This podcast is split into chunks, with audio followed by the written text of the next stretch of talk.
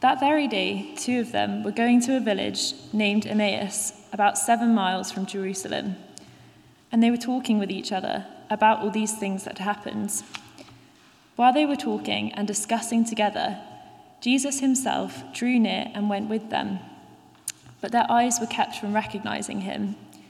And he said to them, What is this conversation that you are holding with each other as you walk? And they stood still, looking sad. Then one of them, named Cleopas, answered him, Are you the only visitor to Jerusalem who does not know the things that have happened there in these days? And he said to them, What things? And they said to him, Concerning Jesus of Nazareth, a man who was a prophet, mighty in deed and word before God and all the people, and how our chief priests and rulers delivered him up to be condemned to death and crucified him. But we had hoped that he was the one to redeem Israel. Yes, and besides all this, it is now the third day since these things happened. Moreover, some women of our company amazed us. They were at the tomb early in the morning, and when they did not find his body, they came back, saying that they had even seen a vision of angels who said that he was alive. Some of those who were with us went to the tomb and found it just as the women had said, but him they did not see. And he said to them, O foolish ones, and slow of heart to believe all the prophets have spoken. Was it not necessary that the Christ should suffer all these things and enter into his glory? And beginning with Moses and all the prophets, he interpreted to them in all the scriptures the things concerning himself. So they drew near to the village to which they were going. He acted as if he were going further. But they urged him strongly, saying, Stay with us, for it is towards evening, and the day is now far spent. So he went in to stay with them. When he was at the table with them, he took the bread and blessed and broke it and gave it to them. And their eyes were opened, and they recognized him, and he vanished from their sight. They said to each other, did not our hearts burn within us while he talked to us on the road, while he opened to us the scriptures? And they rose that same hour and returned to Jerusalem. And they found the eleven and those who were with them gathered together, saying, The Lord has risen indeed, and he has appeared to Simon. Then they told what had happened on the road and how he was known to them in the breaking of bread. As they were talking about these things, Jesus himself stood among them and said to them, Peace to you. But they were startled and frightened and thought they saw a spirit. And he said to them, Why are you troubled? And why do doubts arise in your hearts? See my hands and my feet, that it is I myself. Touch me and see. For a spirit does not have flesh and bones, as you see that I have. And when he had said this, he showed them his hands and his feet. And while they still disbelieved for joy and were marveling, he said to them, Have you anything here to eat? They gave him a piece of broiled fish, and he took it and ate before them. Then he said to them, These are my words that I spoke to you while I was still with you, that everything written about me in the law of Moses and the prophets and the Psalms must be fulfilled. Then he opened their minds to understand the scriptures and said to them, Thus it is written that the Christ should suffer and on the third day rise from the dead, and that repentance and forgiveness of sins should be proclaimed in his name to all nations, beginning from Jerusalem. You are my witnesses of these things, and behold, I am sending the promise of my Father upon you. But stay in the city until you are clothed with power from on high. Then he led them out as far as Bethany, and lifting up his hands, he blessed them. While he blessed them, he parted from them and was carried up to heaven. And they worshipped him and returned to Jerusalem with great joy and were continually in the temple blessing God.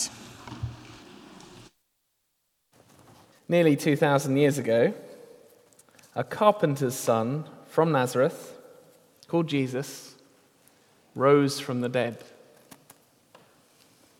He was in his early 30s. He was well known both locally and nationally at the time. He was briefly mentioned in both Roman and Jewish histories. He was tried, crucified, as a dangerous criminal by the Roman Empire. He really died. The Romans are good at that. He was buried at a known location locally. We saw that this morning.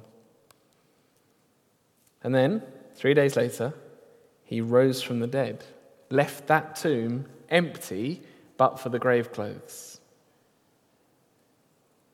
Can you believe it? I don't just mean like, can you believe it? I mean, it is great news if it's true, but I don't just mean that. I mean, can you believe it? Is it actually true? Is it possible to be certain that it's true, to be confident that Jesus Christ rose from the dead? My aim tonight is to explain why the evidence is not just suggestive, but compelling. That's what Luke, the doctor who compiled this account that we've just read, that's what he was aiming to do. He wasn't an eyewitness himself, but he became so convinced, talking to those who were, that the claims about Jesus were not kind of speculative imagination, weren't just religious fairy tales. He became so convinced that these facts were compelling that he compiled the witness reports to provide us evidence to this information so that people like us can see it and have certainty as well. That's the aim tonight certainty. But actually, when it comes to questions of life this big, none of us come neutrally. So let me pray for God's help as I speak. Let's pray. Our Father in heaven, we do pray that you would open our eyes and our hearts to see where the evidence about Jesus leads. Show us the truth, we pray. In Jesus' name, Amen. It's a simple claim Jesus rose from the dead. It's a simple question Can you believe it?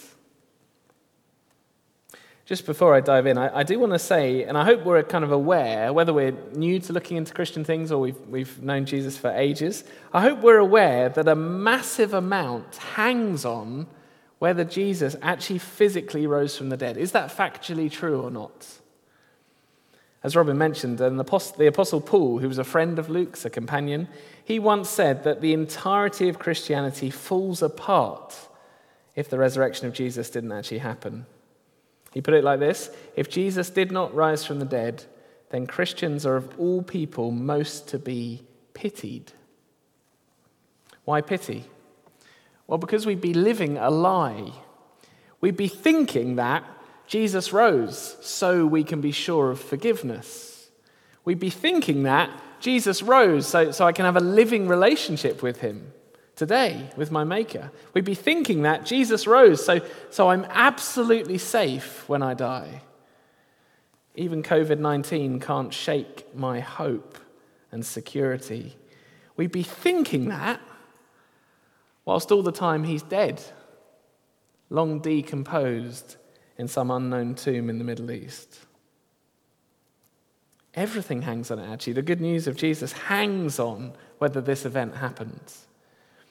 That means it is not good enough to say that Easter is just a kind of inspiring story of the spirit of someone living on. You know how people sometimes do that? They rewrite the Easter story that way, kind of as if the early Christians claimed that, that it was just his kind of teaching that carried on, his inspirational example or something like that. A bit like kind of come Easter, there were daffodils, there was lambs, and there was hope as the light of Jesus carried on. No, that's not what they said at all. You just read it. They were specific. They said he actually physically, factually rose from the dead. We saw him. In real space time history, a man rose from the dead. You can understand why some folks might want to kind of airbrush that out of the Bible, might want to rewrite it as an inspiring story about someone's ideas living on. It does sound a bit weird, doesn't it? In fact, after the 4:30 service, someone told me about uh, a famous historian or scientist, I'm not sure who it was, on Twitter saying, just to remind everyone, um, people do not rise from the dead. That was their tweet. And it is the 21st century now. I mean, We've, we believe in science, don't we? we? We've seen how much it can do. Look at the vaccine research. We're grateful for it. But with that comes, a, a, a I think, a, a pride sometimes that we've kind of grown out of ancient superstition about miracles and resurrections, as if this kind of stuff was, was for gullible people before the Enlightenment, people in the Dark Ages, you know. But I'm sorry to burst a bubble, but, but even back then, people didn't actually rise from the dead especially three days after being crucified. In fact, actually, many in that culture were more familiar with death close up than we are. We've tended to take it out of community life into the medical and care industries. But these people knew a dead body when they saw one, much better than many of us.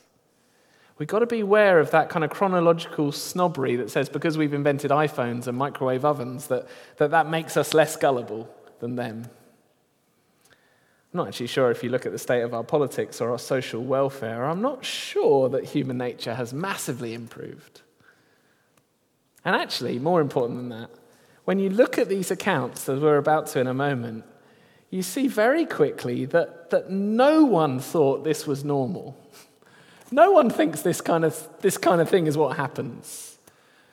No one found it easy to believe it. I do recognize that when folks are looking into Christianity, this, this can be a kind of hard claim to get your head around, to get your heart around. It's easy to think, surely there must be another explanation for the data. Surely they were just having a, some kind of psychological flashback. After all, they were traumatized. Maybe it was a vivid dream or daydream. Maybe it was um, some kind of hallucination. Dr. Luke wants us to know that doesn't explain it at all. He writes all this so that we can be sure of the objective reality of what happened, actual factual events. We're going to see four things. You'll see an outline on the back if you want to start ticking them off as we go through. Um, we're going to see four things tonight. The first one is a kind of background point, and then three lines of evidence about Jesus' resurrection. So, firstly, the background point. This background point is Jesus' followers were not predisposed to believe in his resurrection. Let me say that again. Jesus' followers were not predisposed to believe in his resurrection. Now, this morning we, we were looking at the, the empty tomb and the women visiting it with Jay.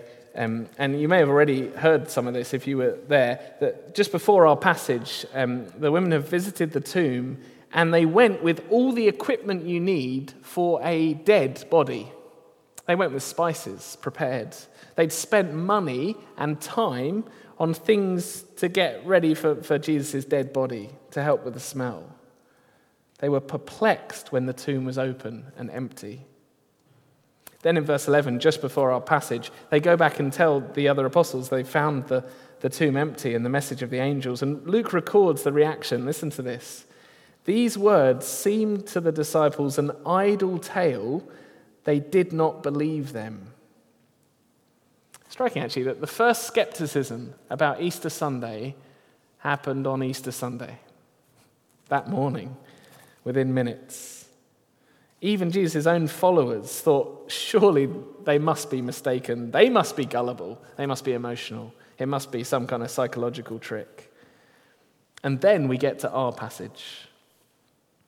Now, in our passage, there are two kind of big episodes um, two appearances of Jesus in different situations. One is to two travelers, uh, Cleopas and his companion. They're walking the road to Emmaus, just seven miles out of Jerusalem. The other one is back in Jerusalem with the disciples assembled together. And by the way, just let me pause for a moment. Just notice how specific those scenes are, the kind of details I've just given you. There are named individuals. There's a named place. There's a named date. This is all Easter Sunday. There's a named time. We know it's beginning to get too late to travel, so it's late in the day.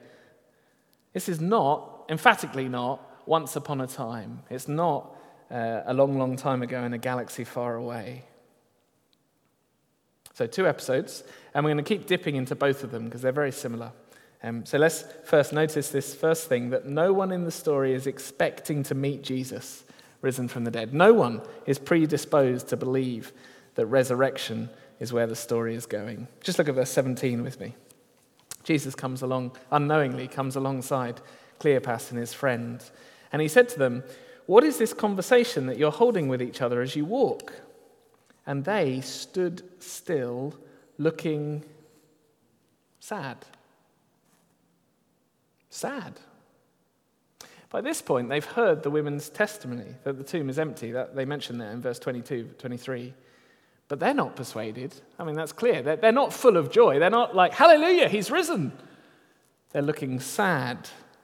Verse 24 says a few of them went to investigate, but him they did not see. So clearly they're thinking, that's probably not, it, it can't be true. In fact, look at their explanation, verse 18. One of them, named Cleopas, answered him, Are you the only visitor to Jerusalem who does not know the things that happened here in these days?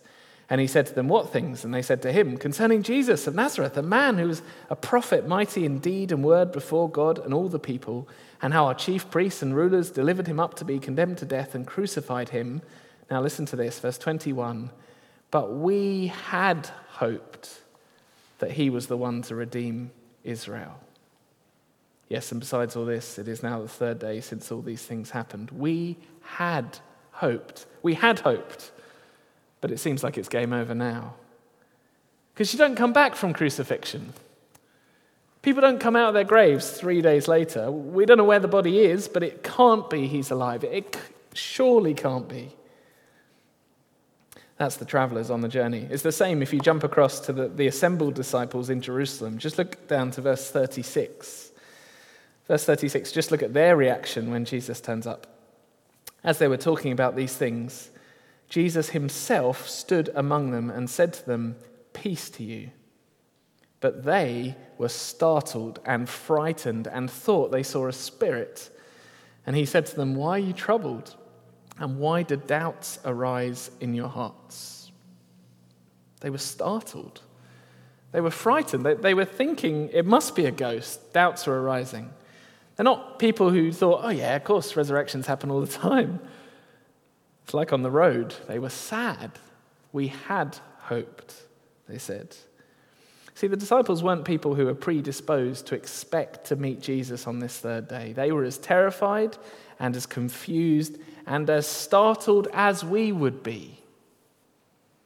If Jesus Christ physically walked in through that door and stood on this platform, we would be terrified. We would be thinking, what is that? Ghost? Psychological trick? These people aren't predisposed to expect his resurrection. We mustn't kind of patronize them as kind of just gullible, superstitious, ancient people. Just because they don't have Google, they know the difference between a living and a dead body. Actually, that's an encouragement. If, if you're someone listening in to, tonight and you would describe yourself as pretty skeptical about the claims of Christianity, Maybe you think that, that idea of Jesus rising from the dead, well, it's just, it's just utterly preposterous. Maybe you like other things that he says or teaches or offers, but it, it can't be true, can it? I mean, it just doesn't make sense. It can't be real. Perhaps you're as predisposed not to believe as some of Jesus' disciples were. Or if that's you, you're in good company, and there's good news because the rest of the chapter moves them moves them from this skeptical, sad shock to joyful, thankful certainty. How does that happen? Well, there are three big lines of evidence um, uh, that we're going we're going to go through points two, three, and four. And the first one is this Jesus' resurrection was promised in the Old Testament. Jesus' resurrection was promised in the Old Testament. Um, there's a real irony in this passage. It's, it's surprising, actually, when you notice it. Uh, they're not predisposed to believe. They, they don't have a clue this is coming. And yet Jesus says they should have been. It's funny, actually, all the conversations in this first uh, Easter day are gentle tellings off. So at the tomb, uh, when the women meet the angel, um, the, the angels say, Why do you seek the living among the dead? He's not here, but has risen. Remember how he told you while he was still in Galilee, that the Son of Man must be delivered into the hands of sinful men and be crucified, and on the third day rise. He did tell you this. That's, that's before our passage. And then inside our passage, twice, you get Jesus pointing it out. Um, just have a look at verse 25 with the travelers. So, verse 25, another gentle telling off. He said to them, O foolish ones, and slow of heart to believe all that the prophets have spoken. Was it not necessary that the Christ should suffer these things and enter into his glory? And then, beginning with Moses and all the prophets, he gave them the most amazing Bible overview as he interpreted to them in the scriptures the things concerning himself. Jesus says, Why are you so confused? Why aren't you predisposed to expect this? Because God has been saying this. I mean, I know the shot, the, the cross, sorry, is a shocking way for humanity be, to be saved. And I know the resurrection is even more surprising. But God has been planning the Easter weekend for millennia. And He's been speaking about it for centuries. He's been preparing the ground all this time. Have you not read your Bible? Have you not read the prophets? And then it's the same when he get, goes to the assembled disciples. Just flick down to verse 44. Sorry to keep jumping back and forth, but verse 44, let me read that. Then he said to them, these are my words that I spoke to you while I was still with you. There's the gentle telling off again. That everything written about me in the law of Moses and the prophets and the Psalms must be fulfilled. Again, he's saying, Come on, guys, this is in the Old Testament, in black and white. Look, I know it's not every day that someone rises from the dead. God knows that, and so gave plenty of advance warning through his scriptures. Where? You ever thought that? Where specifically does the Old Testament teach that God's Savior would die and then rise from the dead? Lots of places, actually, far more than we've got time to do now. Uh, in Luke's sequel, for example, in Acts, the, Peter, one of the disciples, keeps turning to the book of Psalms to show that God's king has to suffer, die, and rise from the dead. But actually, the example I want to show us tonight is from the prophet Isaiah. We'll just look at one example. I've printed it on the service sheet, uh, if you can get the outline in front of you. This is from a famous servant song, chapter 53 of Isaiah. It's actually the passage that Jesus himself quoted in, in Luke two chapters ago in his final meal. He quoted from Isaiah 53 to show the disciples how to understand his death. And he used the phrase from verse 12 that Jesus would be numbered with the transgressors. That is, he would end up being tried and killed as a criminal. So Jesus went to Isaiah 53. We know that, explaining his death, and I imagine it was part of him explaining his resurrection as well. Because here's the striking thing, and, and if you're slightly drifting, I know it's easy to do that um, on a Sunday evening. If you're slightly drifting, just zone back in, because this is really important. Isaiah 53 does not end with the death of the servant. It's an amazing passage. Do, do go and read it. If you've never read that bit of the Bible, read Isaiah 53. It's an amazing passage. It explains the cross so clearly. He was pierced for our transgressions. It's so clear. In fact, the center of it is so clear. I think sometimes we don't even get to the back end because it's so amazing, the bit in the middle. But actually, as you read on, you discover that this servant has life after death. Let me just show you that. So, verse 6, we'll start there. This is the kind of summary of why his death was necessary. All we, like sheep, have gone astray. We've turned everyone to his own way, and the Lord has laid on him the iniquity of us all. And then you get a picture of his trial scene. He was oppressed, he was afflicted, yet he opened not his mouth like a lamb that's led to the slaughter, and like a sheep that before its shearers is silent, so he opened not his mouth. He doesn't offer a defense at his trial. Then, verse 8 it's a dodgy verdict. By oppression and judgment, he was taken away. And then we start to get the stuff that makes it clear he's dead. As for his generation, who considered he was cut off out of the land of the living, stricken, for the transgression of my people. Not just dead, verse 8, but buried, verse 9. They made his grave with the wicked, interestingly, so a kind of criminal's death, and with a rich man. That's odd. A rich funeral for a criminal. Odd until you see Joseph of Arimathea in Luke 24 and paying for the tomb. And he'd done no violence, there was no deceit in his mouth. So let's just pause it there. We're at the end of verse 9 in Isaiah 53. So far, it's really clear. There's an innocent man dying on behalf of the sins of others. And he really is dead. There's a number of phrases that make it clear. Cut off from the land of the living, made his grave with the wicked. He's clearly dead. But then, halfway through verse 10, things start getting really strange because they're strangely positive. Verse 10 Yet it was the will of the Lord to crush him, he's put him to grief. Now listen to this. When his soul makes an offering for guilt, he shall see his offspring. He shall prolong his days. The will of the Lord shall prosper in his hand. Out of the anguish of his soul he shall see and be satisfied.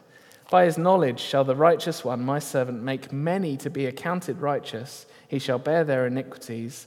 Therefore, I'll divide him a portion with the many. He shall divide the spoil with the strong, because he poured out his soul to death and was numbered with the transgressors. That's the bit Jesus quotes. Yet he bore the sin of many and makes intercession for the transgressors. I wonder if you can see just how strange that is. This is a guy who, by verse 9, was clearly dead and buried. He'd been pierced, crushed, killed, buried. He's dead. And yet, verse 10, he starts to do things, the kind of things you do if you have a long and happy future ahead of you. He shall see his offspring. He, he sees his children, sees the family that he's died for. He shall prolong his days. The will of the Lord shall prosper in his hand. Or verse 11, out of the anguish of his soul, he'll see and be satisfied. Or verse 12, he's dividing the spoil with the strong, like he's some kind of victorious conqueror. And then, end of verse 12, it's not just he died for people's sins, he's praying for people. He makes intercession for the transgressors. See, detail after detail after detail says this servant is alive after he's dead. He'll see his children. He'll end up satisfied. He'll get an inheritance and he'll share it around. He makes intercession. He prays for these sinners that he's died for. Can't do that if you're dead in the grave. You see, the Old Testament, this is just one example, but it's one of the clearest. The Old Testament was clear that the cross was never the end of the story, it was one step in the plan. The resurrection was always promised. And Jesus says to his followers, therefore, come on, guys, haven't you read your Bibles? I mean, even if you don't remember the words I told you when I said I was going to rise from the dead, at least remember those words. God's been saying for some time now, this is 700 years before Jesus, Isaiah's writing, some time now, God's been saying there will be a righteous king who suffers unjustly to save people and then rises from the dead. It's black and white. Now, I realize some, again, may be listening in, and this may be this your first time thinking of Easter as anything more than just a good excuse for some extra chocolate. Um, which, to be honest, is how my children uh, feel about Easter. I think that seems to be the most excitement about the weekend. Um, but, but Jesus Christ actually rose from the dead. It's not just an empty, kind of wishful thinking fairy tale. No, there's corroborating evidence. The climax of a long running plan that was pre announced. You can actually go and look at it in the Old Testament. So if you haven't taken that seriously, please do. One of the things I love doing actually is, is, reading the Bible with people who aren't yet persuaded. I'd love to do that if you're, if you're tuning in and, and want to see more of this kind of evidence from before Jesus was born. But that's the first line. Jesus' resurrection was promised in the Old Testament. On to the second one. And don't worry, this will be slightly more brief. Uh, second big line of evidence Jesus' resurrection was witnessed in the flesh. Jesus' resurrection was witnessed in the flesh. Again, this happens in both of the episodes back in Luke 24. Uh, so the sad travelers, they invite Jesus to stay with them for a meal. They don't at that point know who he is, but it's getting late. It's too late to walk really safely. And so he comes and, and verse 30, he's at table with them and he took the bread. Just so you know, if you're a ghost, you, you can't actually do that. Like, he's physically there picking up the bread, blessed and broke it and gave it to them. And at that moment, their eyes were opened and they recognized him. What seems to convince them here? Well, they've eaten meals with Jesus before, tens, hundreds of times, I guess. They've seen the way he breaks bread and gives thanks and hands it round. And hallucinations aren't going to do that. It is Jesus in the flesh. They're so convinced by that that they charge off. They, they, they go back the, the seven mile road journey to Jerusalem, even though it's too late to sensibly be out walking. Nothing's going to stop them reporting what their eyes have just seen. Verse 34, they find the disciples and they say, The Lord has risen indeed. He has appeared to Simon. But the assembled disciples don't know what to make of it. Then Jesus himself turns up again to provide yet more evidence. Verse 37. He turns up. They were startled, frightened, and thought they saw a spirit.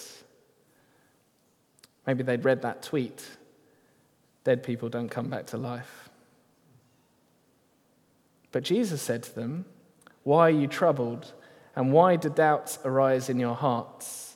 See my hands and my feet, that it is I myself. Touch me and see, for a spirit does not have flesh and bones as you see that I have. And when he said this, he showed them his hands and his feet. And while they still disbelieved for joy and were marveling, he said to them, Have you anything here to eat? They gave him a piece of broiled fish. He took it and ate it before them. I think Jesus is just so generous here. I mean, so many kind of exhibitions of incontrovertible proof to them. First, he shows it's not someone else. He's got the marks of the cross. He shows his hands, his feet. He shows he's not a ghost. Come and have a touch. I'm physically here. You're not just seeing things. And then, this is amazing, he shows that he can eat fish. So the fish was on the plate, and then Jesus digested it and it was no longer there. That is, he's actually factually, physically there with them. Now, it's interesting. We don't actually get told every single detail. It doesn't explain everything. So, for example, how did he get from Emmaus to that room where the disciples are? And was he kind of walking at some distance or some other way? We're just not told because this is witness testimony. They can only describe what they saw and heard and touched. But what they did see and touch and hear was Jesus Christ, their friend and their master and their teacher and their king and their savior was now alive. Jesus' resurrection was proven in the flesh. Perhaps someone here is thinking, well, it's all very well, but we weren't there in the room. We've just really got their word for what's happening. What if they're making it up? It's definitely worth checking the credibility of the witnesses. I mean, do they have a reason to lie? Do they have anything to gain through a fabrication of this particular story? Does the rest of what we know about them make that plausible? Definitely worth looking into that. But to be honest, these disciples are far from a kind of crack squad of propaganda specialists. They're not even courageous. They're a kind of ragtag bunch of scared, dispirited followers. Do you remember on the road? Sad. We had hoped. Remember in the room, locked away out of fear of the uh, authorities, terrified, startled. Most of them had already run away from Jesus when he was arrested. Here's the question if it wasn't the resurrected Jesus who got them back on their feet and galvanized them to proclaim him again, well, what could have? But actually, there's more evidence still. See, Jesus points out, and this is our final point, it's not just that the Old Testament predicted his death and resurrection, it's not just that he was witnessed in the flesh, but actually, there was one more step of the plan to come. It was in the Old Testament, it was in Jesus' words as well. He said there would be a global expansion of his message. The message of forgiveness in his name would be proclaimed to the whole earth. Just look at verse 47. He said to them, Thus it's written that the Christ should suffer and on the third day rise from the dead, and that repentance and forgiveness of sins should be proclaimed in his name to all nations, beginning from Jerusalem. You are witnesses of these things. Is our final line of evidence. Jesus' resurrection, not just promised in the Old Testament, not just witnessed in the flesh, but proven by what happens next. The Old Testament said the plan is clear. Step one, Messiah, the King, suffers and dies. Step two, Messiah rises from the dead. Step three, his message of forgiveness goes global, rings out, radiates out from Jerusalem to the ends of the earth. And the great thing about this particular promise is that the main witnesses of that phenomenon are not those first century disciples. We are. It's us in this room, in this country, a long way from Jerusalem. They weren't able to see the full extent of this proving true in their lifetimes. They saw the, the first expansion, but not the global scale.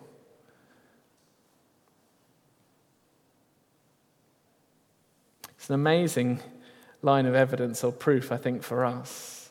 Because that first Easter, it, it, it was almost absurd that this ragtag group of startled, scared, sad disciples, this group who'd hardly achieved anything while Jesus was with them, and surely would be less effective now that their leader had been got rid of. They're a small team. They've got no experience of political leadership. They've got no huge kind of influence culturally or socially, uh, no great courage or boldness to date, no massive education, no wealth. There's really not much at all to, to, to suggest that they could make even a local splash, let alone a regional, national, or perhaps global significance. Do you know there were other people uh, in this, the kind of 400 year period running up to Jesus? There were other people who turned up in Israel claiming to be a Messiah, claiming to be the great hope of salvation and liberation for God's people. And some of them gained a bunch of followers. Some of them even got other people to fight for them and their lights burned bright for a while. Actually, now, I would guess none of us in this room know their names. Unless we've got an ancient historian here tonight, I can't see one. They were a tiny blip in a tiny country in a tiny slice of time. And then there's Jesus Christ.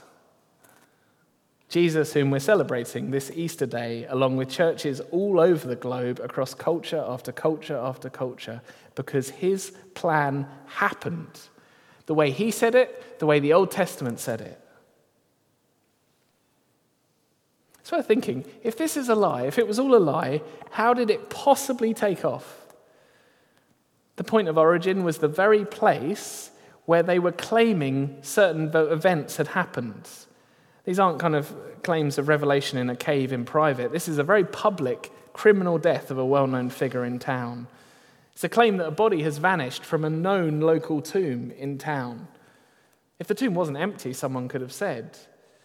And it's not like they had kind of military clout to just force it upon people. In fact, quite the opposite. If you read Luke's sequel, the story of Acts, they're under continual censorship and opposition and violence against them.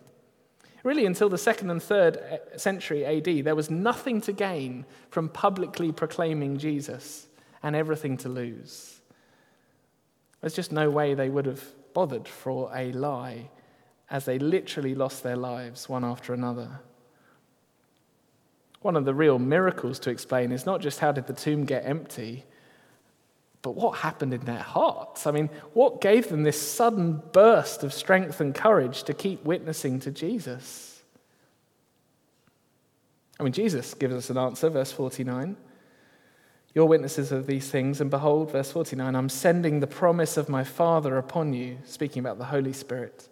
But stay in the city till you're clothed with power from on high. And actually, it's not even just the, the supernatural courage that they found, it's the fact that thousands of millions of people from all sorts of different backgrounds and walks of life have been convicted in our hearts, because I'm one of them, convicted that Jesus is alive, that sin is a real problem, even though all of us like to brush it under the carpet, and that the cross of Jesus is the only way to be forgiven, the only way to deal with it before a holy God. I mean, who is achieving it all? If not the risen Jesus, just like he said he would.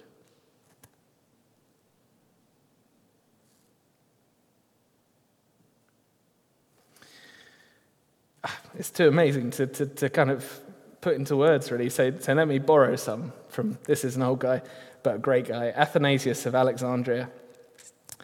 Listen to how he put it, um, probably trying to convince people on an Easter Sunday. Listen to this.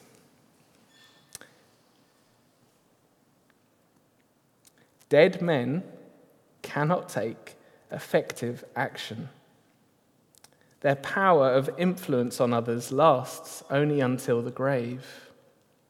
Deeds and actions that energize others belong only to the living. Well, then, look at the facts in this case. The Saviour is working mightily among men. Every day, he's invisibly persuading numbers of people all over the world, both within and beyond the Greek speaking world, to accept his faith and be obedient to his teaching. Can anyone, in face of this, still doubt that he has risen and lives? Or rather, that he is himself the life? Does a dead man prick the consciences of people? It's time to close. It's time for me to repeat that question I had at the start. It's a very simple claim Jesus rose from the dead, and it's a very simple question Can you believe it? I'm aware we'll come to that question from all sorts of different levels of experience. Some of us here have been Christians for a long time. We know Jesus well.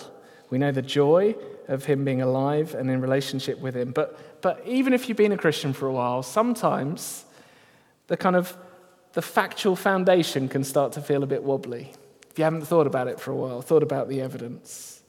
And it's important not to just ignore that. Don't just ignore the doubts, kind of shut them in a drawer.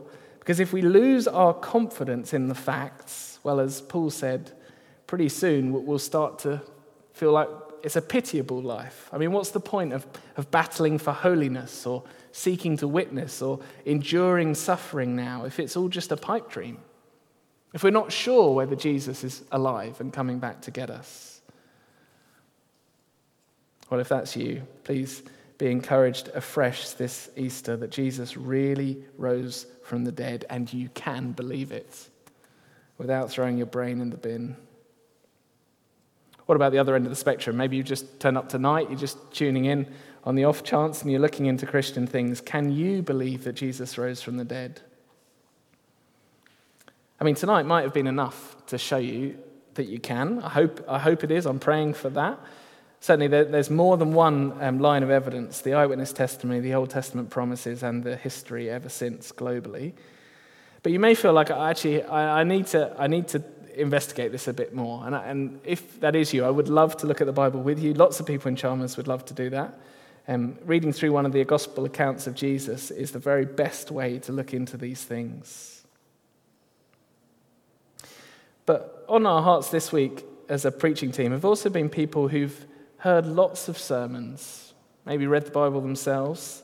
And maybe you'd say you'd like to believe. You kind of look around, you'd like to have the faith that these other people have.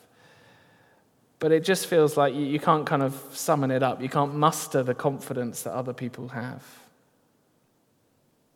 Well, if that's you this evening, my suggestion would be to pray to the living Jesus for help to open your eyes. There's a striking thread in the passage. We didn't have time for it tonight, but there's a striking thread that actually the thing that persuades people is both the evidence and Jesus opening their eyes. And so it'd be a great thing to come to Jesus in humility and say, Please show me yourself. Because there is no doubt that the forgiveness Robin spoke of at the start of this evening, the forgiveness that only Jesus can offer through the cross, is guaranteed by his resurrection on this day, nearly 2,000 years ago. Let's pray.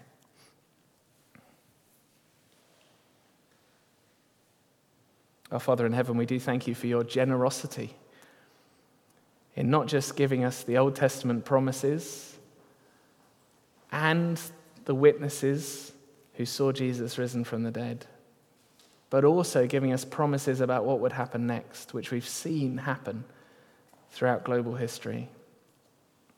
And we pray very much this Easter that for those of us who know you, you would fill our hearts with confidence at the living Lord Jesus' resurrection.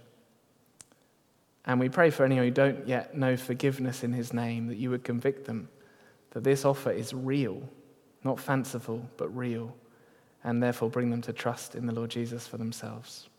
We pray that in Jesus' name. Amen.